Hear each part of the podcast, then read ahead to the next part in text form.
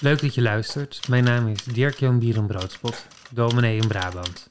Ik lees je een column voor die ik schreef voor geloofswoorden.nl. L'enfer. Het ging viraal. Het ging er zelfs heftiger aan toe dan met de Omicron-variant. Het feit dat ik geraakt werd door popmuziek wil namelijk wat zeggen. Daar ben ik normaal gesproken tamelijk immuun voor. Kleinkunst, barok en ter afwisseling renaissance muziek, daar ben ik bevattelijk voor. Dat Stromae indruk op mij maakte met een gezongen antwoord tijdens het Franse 8 uur wil dus iets zeggen. Het fragment kwam ik op het spoor via de nieuwspagina van de NOS. Mijn Frans van de middelbare school is inmiddels te ver weggezakt om te verstaan wat hij zong, maar wat ik hoorde en wat ik zag bracht me terug naar de tijd dat ik nog dagelijks Franse rijtjes, woordjes en grammatica aan het stampen was. We luisterden met vijf HAVO naar Jacques Brel. Ne me quitte pas. Of nee, we luisterden niet alleen, we zagen het. Dat iconische beeld van een zwetende Brel. Daarna vertaalden we met z'n allen de tekst die werd uitgedeeld. Al werd het niet zo mooi als de versie van Wende en Typhoon.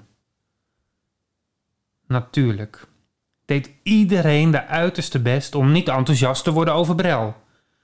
Zo'n zanger, daar kon alleen een nog net niet gepensioneerde docent Frans enthousiast over zijn.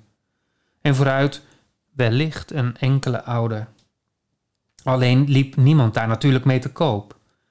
Iedereen had inmiddels genoeg jaren middelbare school achter de rug en had daar wel geleerd om daar als ware puber mee om te gaan. Bovendien was het thema alleen al een taboe. En juist daarom was het een huzarenstuk van mijn docent Frans. Hij leerde ons namelijk niet alleen iets over chansons, maar ook over de kwetsbaarheid van het leven. Nee, nee, dat zeg ik verkeerd.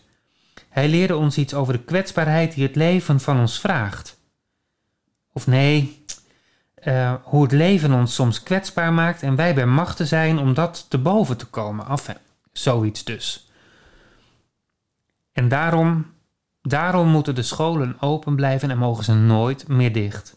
Hooguit om op vakantie te gaan naar Frankrijk, om daar je Frans op te halen, om zo dat gezongen antwoord van Stromae bij het Franse 8 uur journaal te kunnen vertalen. Om zo uiting te kunnen geven aan wat l'enfer is en betekent de hel. Hoeveel jongeren beleven die nu? Stromae zong zijn antwoord op de vraag of muziek hem hielp in zijn eenzaamheid.